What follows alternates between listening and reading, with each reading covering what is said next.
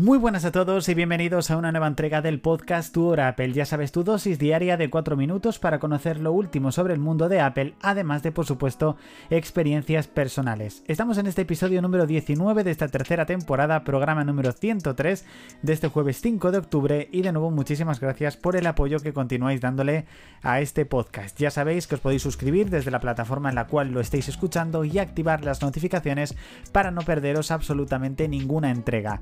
El El programa de ayer lo subí casi a ultimísima hora de la tarde porque, bueno, he tenido algunos problemas personales en estos días y no lo pude subir a la hora, pero bueno, este sí que lo hemos subido a la hora correcta con muchísimo, con muchísimo esfuerzo, por supuesto. Y comenzamos con últimas noticias, y es que ya tenemos disponible la beta número dos de iOS diecisiete punto uno. ¿Qué novedades podemos encontrar en esta segunda beta? No, no encontramos la aplicación de diario.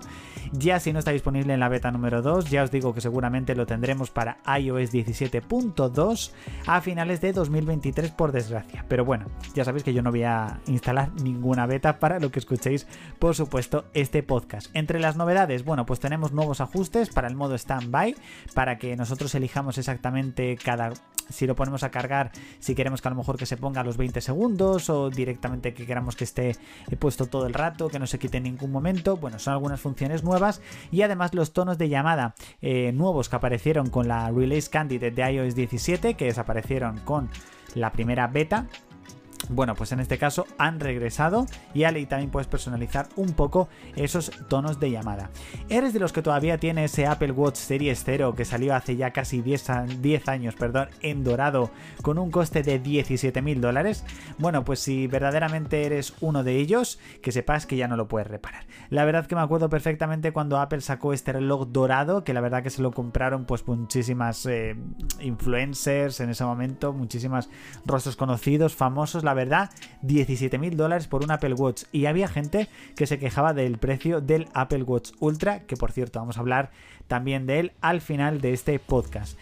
También tenemos disponible una actualización, en este caso para, para todos, para todos a partir del iPhone diez ese, y es en este caso iOS diecisiete punto cero punto tres. ¿Qué es lo que viene a corregir? Bueno, pues algunos arreglos menores, y entre ellos lo especifica ese calentamiento o sobrecalentamiento que está sucediendo en los iPhone quince Pro, por lo que en un principio esta actualización, que la verdad que se esperaba, soluciona estos problemas de calentamiento. Veremos si verdaderamente es así, os lo diré más o menos un poco en cuanto lo pruebe, aunque ya os digo, y os lo he dicho varias veces, que yo el calentamiento, sobrecalentamiento, como se quiera llamar, no lo he notado casi, porque, sobre todo porque vengo de la mala experiencia de las betas en mi iPhone catorce Pro Max.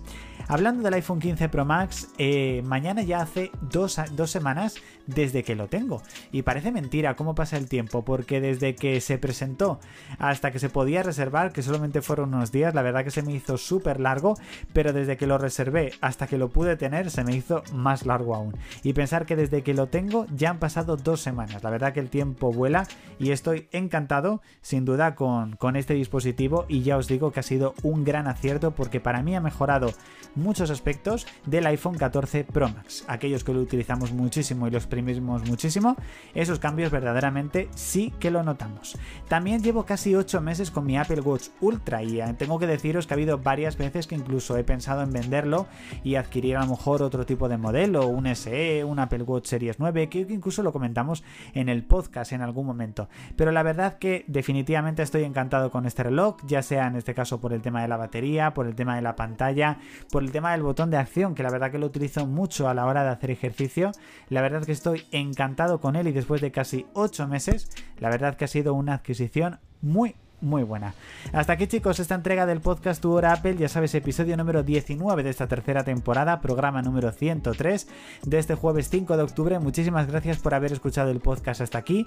Ya sabes que mañana tienes nueva entrega del podcast cero nueve cuarenta y uno, y en este caso con el podcast de Tu Hora Apple regresamos el próximo lunes nueve de octubre. Ya sabes, de lunes a jueves. Seguimos con más contenido, ya sea en Twitter, Telegram, YouTube, blog, Instagram, TikTok, bueno, ya sabes, en todas partes. Así que nada, chicos, nos leemos, nos escuchamos y nos vemos. Chao.